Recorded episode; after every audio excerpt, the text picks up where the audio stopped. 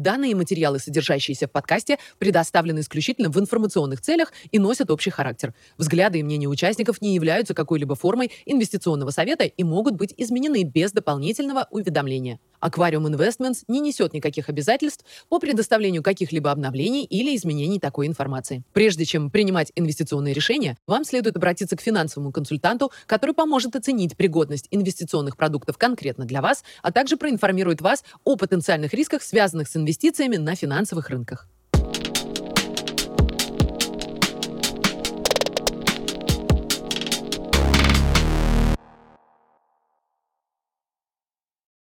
Привет всем! Сегодня 17 апреля, понедельник, и мы опять записываем с Никитой свой обзор. Привет, Паш. Давай по традиции начнем с обзора активов. Привет, Никита. Да, конечно. Начинаем, как обычно, с доллара. Доллар остается под давлением. В принципе, около 100. Последние цифры были где-то 101.50 по долларовому индексу. Но, тем не менее, мы ниже, чем в прошлый раз, когда мы записывали. И мне кажется, что давление остается. Ну, очевидно, что 100 по Dixie – это ну, значимый уровень. Мы до, до, достаточно долго здесь уже топчемся. Но мне кажется, что все, что происходит в любом случае негативно для доллара, это просто вопрос времени. WTI. В прошлый раз мы записывали, и нефть была ниже 70. Сегодня уже мы выше 82 по американскому контракту. Причина этому основная – это урезание добычи OPEC+. Мы этого коснемся немножко в конце. NASDAQ и S&P 500 продолжают э, подрастать. На мой взгляд, этому э, главная причина – достаточно низкие ставки по всей кривой и рост резервов банковских в целом. Также хочу показать такой график, цифры на конец марта. Но здесь видно, как весь рост практически S&P 500 – это рост 15 крупнейших акций, в то время как все остальные упали на конец марта. Я думаю, сейчас немножко ситуация улучшилась, но это просто показывает концентрацию ростов в определенных компаниях. Ну и это видно на следующем графике, где мы, как всегда, смотрим на генералов. NASDAQ, Facebook, Google, Apple, Amazon – и, ну, видно, как они подрастают середины марта. Ну, это подтверждает, в принципе, предыдущий, предыдущий график. Очень концентрированно растет рынок, я бы сказал. Золото. В прошлый раз мы тестировали 2000, после этого мы были 2040-2050 примерно. В пятницу была небольшая коррекция, но мне кажется, что очевидно, что мы тестируем хаи, я думаю, что эта тенденция продолжится. Серебро тоже вылезло, наконец, выше 25. Мы много раз отмечали важность этого уровня. Ну и похоже, что мы пытаемся консолидироваться немножко выше. Что тут сказать? Все в рамках наших ожиданий. Я думаю, что все шансы оттестировать какие-то локальные хаи близко к 30 долларам за унцию. Кривая ставок. Как обычно, мы смотрим на текущую кривую. Это сплошная зеленая линия. Месяц, э, месяц назад это болотная. И пунктирная – это середина лета 2022 года. Ну и мы видим, как, как практически привязана кривая доходности к уровню в 3,50 все, что после пяти лет ну, как будто конвергируется к этому уровню. Если смотреть на изменения за месяц, то ближняя часть подросла кривой. Это, в принципе, следствие того, что говорят представители Федерального резерва, всячески намекают на то, что будет еще 25 базисов поднятия. Ну, посмотрим. Но мне кажется, что не так важно, что происходит на ближнем конце кривой, намного важнее, что происходит на дальнем, и там, в принципе, ничего не, не происходит. Облигации развивающихся стран. На прошлой нашей записи мы отмечали то, что нету какого-то особого влияния банковского кризиса на долги развивающихся стран. Продолжают они цены на эти долги подрастать. Что сказать? Это похоже, что не особо влияет на весь остальной мир. Основные наши позиции, середины марта они все подросли, и, конечно же, нас это радует, и это позитив для тех позиций, которые мы держим. Спасибо, Паш. Давай обсудим, что происходило в США. Да, конечно, давай. Ну, начинаем мы с баланса Федерального резерва. Мы в прошлый раз говорили о том, что на фоне проблем в банковском секторе баланс увеличился на 300 миллиардов. После этого еще добавили 100 миллиардов. И к текущему моменту мы увидели небольшое снижение. Мне кажется, что вообще сейчас э, есть такое ощущение, что все нормализовалось. Мы увидим определенные индикаторы, которые тоже на это указывают. Но, как по мне, проблемы никуда не пропали, они остаются. И сам факт того, что ликвидность Федеральный резерв предоставляет, и это видно на этом графике, говорит сам за себя. То есть э, в момент, когда все хорошо, зачем давать ликвидность? Продолжают рассказывать про программу QT, э, представитель Федерального резерва, но насколько это станет реальностью, ну, сложно представить, честно говоря. Я думаю, что в лучшем случае мы в боковике таком будем, э, ну, вот в рамках э, баланса ЦБ. Но такой график тоже, который это иллюстрирует, это график от Incrementum. И здесь видны планы по QT и реальность. Да? То есть очевидно, что все пошло не по плану из-за вот этих оттоков депозитов и проблем в банковской системе. На этом графике Zero Hedge видна разница между резервами так называемых маленьких банков, небольших банков по сравнению с крупными.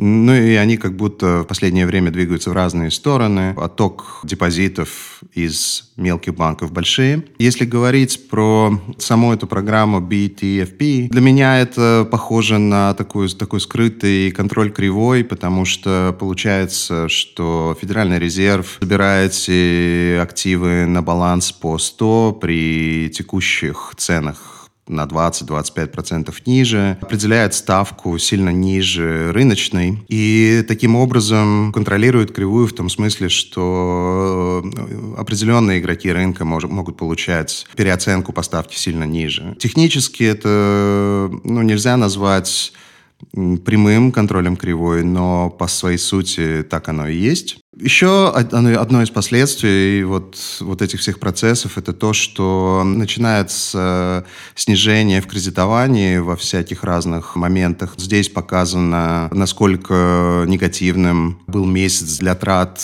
э, через кредитные карточки. Это график от Bank of America.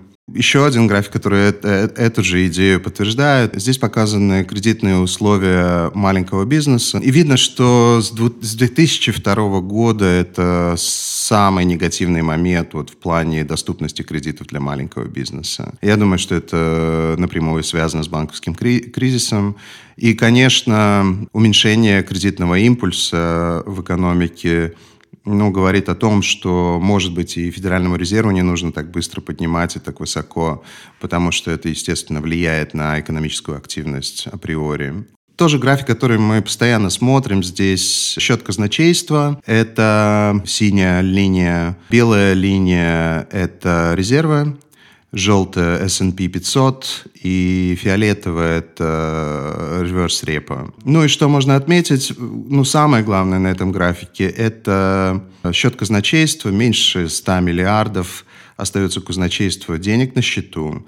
И на этой неделе все ждут информации и данных по налоговым поступлениям. Трудно сказать, какие они там будут. Ну, понятно, что они будут, но по всем признакам, скорее всего, будут они меньше, чем э, обычно, чем в прошлый раз уж точно. Прежде всего из-за того, что в этот раз нету capital gains, ну, в том, в том объеме, что при обычном росте treasuries и американских акций. И это и определит необходимость одалживания на ближайшие там полгода. Не знаю, надо дождаться в плане S&P 500 резервов, но видно, что в целом резервы выросли. Еще раз, это белая линия. И вместе с резервами подросли рынки акций американских. То есть в этом смысле все логично. Можно отметить, что реверс репа остается довольно высоким. Ну, последние, э, последние данные выше 2 триллионов, 2,25 триллиона. Понятно, что необходимости казначейства здесь я показываю статью из Блумберга недавнюю. Естественно, что вот эти необходимости заимствований напрямую связаны со спросом на американские государственные облигации из внешнего мира, да, то есть э, иностранный спрос. Ну и здесь в этой статье говорится, что центробанки продали американского госдолга больше за вот, ну здесь за конкрет, про конкретную неделю говорится. Это была самая негативная неделя с 2014 года в конце марта.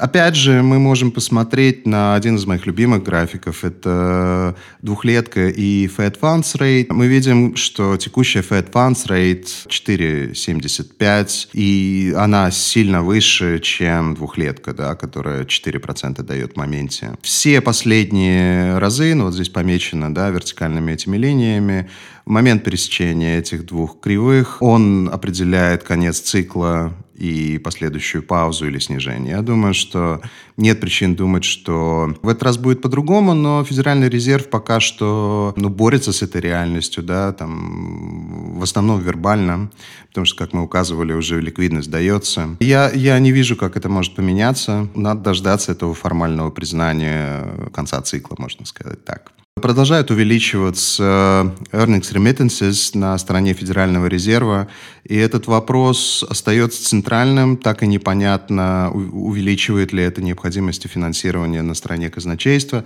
Я думаю, что увеличивается, но об этом не так много говорится. Ну, понятно, это неудобные вопросы, не знаю, я, я все еще думаю, что если ничего не поменяется, если ставки по резервам и реверс-репо останутся там, где они сейчас, эта линия только будет увеличиваться. Проблемы вот эти, с этими убытками фактическими на балансе Центробанка американского будут увеличиваться тоже. То, что мы говорили про некую нормализацию, но вот здесь мы можем посмотреть на фрау ИС. Еще раз, это показатель отсутствия долларовой ликвидности. Немножечко он нормализуется. Пониже этот индикатор, что говорит о том, что с долларами проблема, ну, хотя бы частично решена. Но мне кажется, что рановато думать, что проблемы позади, все еще достаточно высоко этот показатель, ну, лучше, чем в прошлый раз. И то же самое можно сказать про Move Index, это индекс волатильности гособлигаций американских. 118 в пятницу был этот показатель. И, как мы и говорили, все, что выше 140-150 говорит о дисфункции американского рынка гособлигаций. Тоже вроде как нормализация, но все еще мы достаточно высоко, и в любой момент мы можем опять увидеть э, вот эти движения на рынке гособлигаций американских. Да, можем посмотреть на ожидания ставок э, на ближайшее заседание. Следующее заседание будет э, в начале мая. На текущий момент ожидается еще 25 базисов. Ну, посмотрим, да. Я думаю, что все будет зависеть от данных и э, того, что будет происходить с волатильностью, вот, о которой мы только что говорили. Все больше разговоров про проблемы на рынке коммерческой недвижимости, ну, прежде всего из-за того, что э, именно маленькие банки контролируют большую часть вот этих кредитов, связанных с коммерческой недвижимостью. И вот здесь графика от Goldman Sachs Investment Research, ну, несколько их, которые показывают вот эту концентрацию. И многие говорят, что не избежать проблем с этим, опять же, из- из-за оттоков депозитов, из-за Э, уменьшение кредитования, доступности кредитования. Вот здесь показывается э, облигация, одна, ну, пример облигации коммерческой недвижимости, которая сильно упала. Ну, на самом деле сейчас мы повыше, сейчас мы где-то 75 против 69-71, которые здесь показаны. Но это, ну, такая визуальная интерпретация вот этих проблем, да. Рынок в этом смысле вряд ли врет. Говорят, что порядка 70% всех коммерческих кредитов в недвижимости держат маленькие банки региональные. И проблема усугубляется тем, что в этом году примерно 270 миллиардов подобных кредитов придется рефинансировать. И, естественно, рефинансировать поставки выше – в момент, когда депозиты уходят. Ну, то есть, опять же, доступность кредитов, скорее всего, уменьшается, и это только способствует этому. Вот еще такой график можно посмотреть. Синяя линия — это доля банков, которые делают кредитные э, стандарты более суровыми, да, более строгими, и это инверсивная кривая.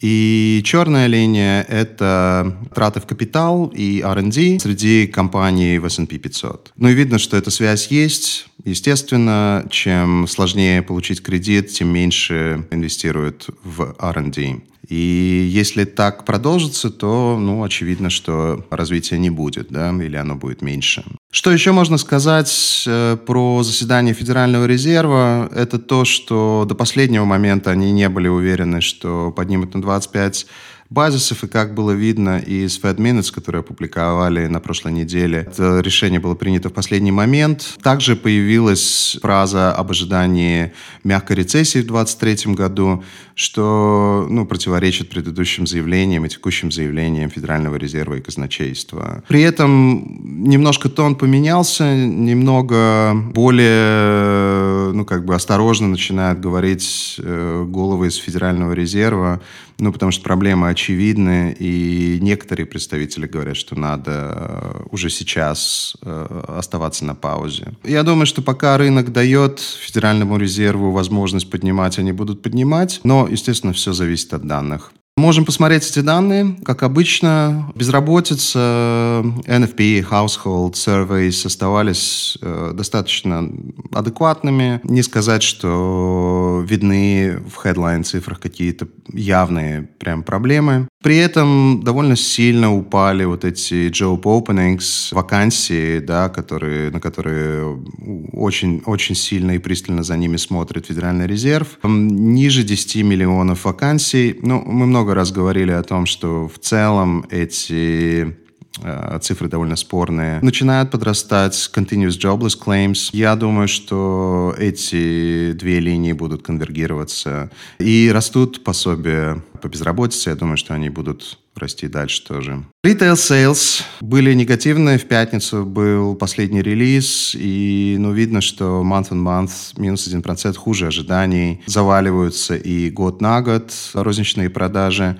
Ну, вряд ли это хорошие новости. Но потребительская инфляция тоже вышла лучше ожиданий, но в том смысле, что меньше ожиданий. И последние цифры год на год – это где-то 5%. При этом, э, что важно отметить на этом графике, мы в прошлый раз его тоже смотрели, здесь э, есть потребительская инфляция, производственная инфляция, цены на экспорт, цены на импорт, Zillow аренда и Owners Equivalent Rent. И несмотря на то, что Owners Equivalent Rent остается высокой и не падает, но похоже, что мы достигли пика, практически она не изменилась в последних данных. И мне кажется, что это верный признак того, что мы достигли пика, и дальше вот эта составляющая аренды начнет давить на инфляцию вниз. При этом экспортные цены и импортные цены уже по 4,5-5% негативные. Вот эти инфляционные влияния, они все меньше и меньше, и даже негативные в каких-то моментах. Я думаю, что если ничего не поменяется в плане цен на энергетику, цен на нефть, ну, если сильного, сильного роста мы какого-то не увидим, то, скорее всего, инфляция будет снижаться дальше. Есть э, довольно негативные цифры по рынку недвижимости. Все еще э, индекс 20 крупнейших городов остается позитивным, но всего 2,5% год на год прирост. В середине прошлого года мы были выше 20% год на год. То есть значительный спад роста, можно так сказать. И я практически уверен, что мы увидим негативные показатели здесь тоже. Еще одно такое подтверждение той же идеи – это падение за год э, продаж существующих домов. Ну, то есть это цены на существующие дома. То есть в феврале уже негативная была э, цифра, но вряд ли это позитив. Понятно, почему вот этот график от э, Daily Shot показывает ежемесячные траты на ипотеку от доходов per capita. Видно, что до, до 2020 года, с 15 по 2020 год, это, этот процент был где-то 30%, 25-30% от доходов. Сегодня мы говорим про 50-55%. Ну и, естественно, это означает, что покупателям трудно и потребителям трудно обслуживать эти ипотеки. Оптимизм мелкого бизнеса остается низким, как будто на месте уже последние несколько месяцев мы стоим. И опять же, ничего нового, кредитование продолжает подрастать, Похоже, что большая часть трат финансируется именно через кредиты. Вот еще такой, еще такой момент – это отказы на кредиты автомобильные. Довольно резко выросло, и это цифра от New York Fed Research. Опять же, это все про кредиты, про его стоимость, про нежелание банков кредитовать и, или каких-то кредитных компаний. Лидирующие индикаторы ничего не помогают, все еще негативные, и год на год, и месяц на месяц. Да, ничего не меняется в этом смысле. ISM Services, продолжаем э, следить вот за этим индикатором, он все еще выше 50, но хотел отметить, как резко падает синяя линия, это prices paid в этой экономической статистике. Меня не удивит, если мы опять попадем в зону сокращения ниже 50 в ближайшие месяцы. Производство остается э, в сокращении. Здесь тоже ISM Manufacturing ISM Manufacturing Prices Paid. Ну и цены падают, и производство сокращается, если грубо. Недельные лидирующие индикаторы. Небольшой был оптик в этом смысле, но негативные все равно цифры. Все равно мы ожидаем в будущем негатива скорее, чем позитива. Спасибо, Паш. Давай перейдем к событиям в мире. Да, давай. Ну, я бы выделил, конечно, решение ОПЕК+, плюс о сокращении добычи. Мы говорили об этом в прошлый раз, что, ну, что я ожидаю от них каких-то заявлений. И так оно и произошло. Э, неожиданно на выходных э, было заявлено о снижении добычи странами ОПЕК плюс на порядка 1,6 миллионов баррелей в день. Плюс Саудовская Аравия через Арамко подняла цены практически для всех э, потребителей. Здесь вот я показываю такой график от Питер Буквар, который говорит о том, что несмотря на уменьшение добычи ОПЕК плюс и этих заявлений, больше качать в Америке не стали. И здесь показано количество вышек американских и мы на самом низу с прошлого, с прошлого июня, можно сказать. Ну да, не знаю, он так останется или нет, но из того, что я читал, похоже, что для, для американской шейл-индустрии нужны цены сильно выше, может быть, выше 100, чтобы они начали активно э, увеличивать свою добычу.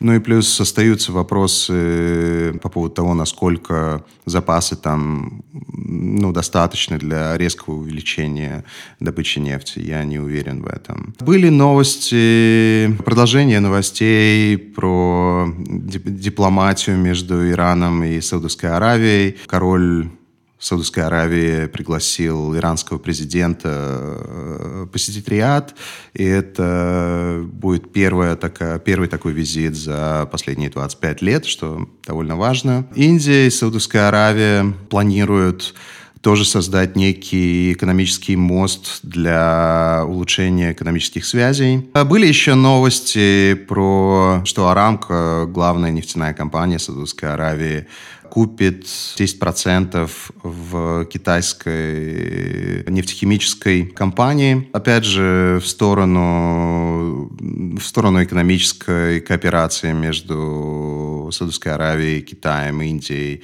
и так далее.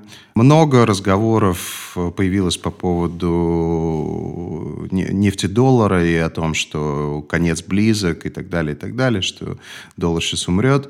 Я много раз говорил, я так не думаю. Я думаю, что э, доллар останется резервной валютой. И весь вопрос, э, будет он единственной резервной валютой или их будет несколько. И резервную валюту определяют э, не объемом этой валюты на баланс центробанков, а тем, можешь ли ты покупать критические ресурсы за свою же валюту. Я думаю, что мы стремительно к этому идем. Ну и, конечно, самое э, важное в этом всем – это то, э, что происходит э, с залоговым инструментом. В этом смысле я считаю, что залоговый инстру- инструмент сильно важнее, чем кросс-рейт валютный. И, конечно, в этом смысле большой вопрос, э, ну, кто же будет покупать. Опять же, можно вспомнить про график, который мы вначале показывали. Э, который, где мы показывали остатки э, на счете казначейства американского. Ну и вот здесь в, в рамках этого я хотел показать такой график от Forest for the Trees. В принципе, он говорит о том, что у иностранцев э, где-то 7,3 триллиона американских трежерис, которые в случае какой-то дисфункции могут быть проданы в теории. И вот эти красные окружности, красные кружки показывают моменты, когда в 2019 году иностранцы продали, после чего ликвидность была предоставлена, и в 2022 году когда тоже иностранцы начали активно продавать американские трежерис. Все продают, когда необходимости растут займов, да, и мне кажется, что это во многом будет определять дальнейшую динамику и по доллару, и по облигациям американским. Тоже от Forest for the Trees похожий график, который сравнивает американские облигации на балансах центробанков и покупки золота на баланс центробанков иностранных. Ну и покупки золота – это синяя линия, продажи американского госдолга – это красная линия. Но тут, мне кажется, само за себя все говорит. Были еще новости про э, новую какую-то валюту от МВФ. Ее называют Universal Monetary Unit. И, в принципе, это было очень неожиданно. Я не уверен, Эм, что это значит, но есть какая-то попытка, ну, я не знаю, придумать альтернативу СДР, наверное, что-то вот в этом роде. Так бы я на это смотрел. Пару слов про Китай. Был визит Макрона в Китай. Ну, такое много о нем пишут. Самое интересное, наверное, было в том, что, во-первых, были подписаны несколько, несколько контрактов в ключевых всяких индустриях. Но что самое важное, это заявления Макрона, от которых он не отказывается а, несмотря на критику о том, что Европа должна преследовать независимую политику в глобальном смысле. И, ну, это что-то новенькое. да, я давно не слышал от лидеров европейских стран подобных заявлений. Но очевидно, что Европе нужны э, связи с Китаем. И понятно, что эти связи ну, положительные и прибыльные для обеих сторон. Да, ну вот это я бы выделил как самое важное, наверное. Спасибо, Паш. Расскажи про свой портфель. А, да, конечно. Портфолио.qrm.com, логин QRM, пароль QRM. Ну, как мы и говорили, э, позитивная динамика для нас, да, ну, как было видно из основных активов, которые мы держим. Несмотря на то, что я думаю, что все по золоту, серебру и тем акциям, облигациям, которые мы держим, впереди. Ну, видно, э, как, ну, в принципе, с, с, с начала марта мы, мы довольно сильно отросли и вернулись, и даже чуть выше стали, чем уровни в конце января. Конечно, это меня радует, э, ничего тут добавить нельзя. По поводу того, что мы делали, э, все-таки мы сделали для ряда клиентов вот эти дальние колы по нефти. Это очень маленькая экспозиция, но тем не менее. Ну и это было довольно успешная, успешная торговая идея потому что мы это сделали где-то в районе 75 по WTI. Сейчас мы выше 80. Ну, посмотрим, что с этим будет. Были роллы э, золота-серебра, а в остальном мы оставались при своих позициях и особо не, не меняли состав тех активов, которые мы держим. Я думаю, что сейчас нужно, нужно выждать паузу и нужно дождаться ну, значительной переоценки доллара, э, потому что, как мы помним, как я много раз говорил, это главная основа нашего, нашего тезиса инвестиционного.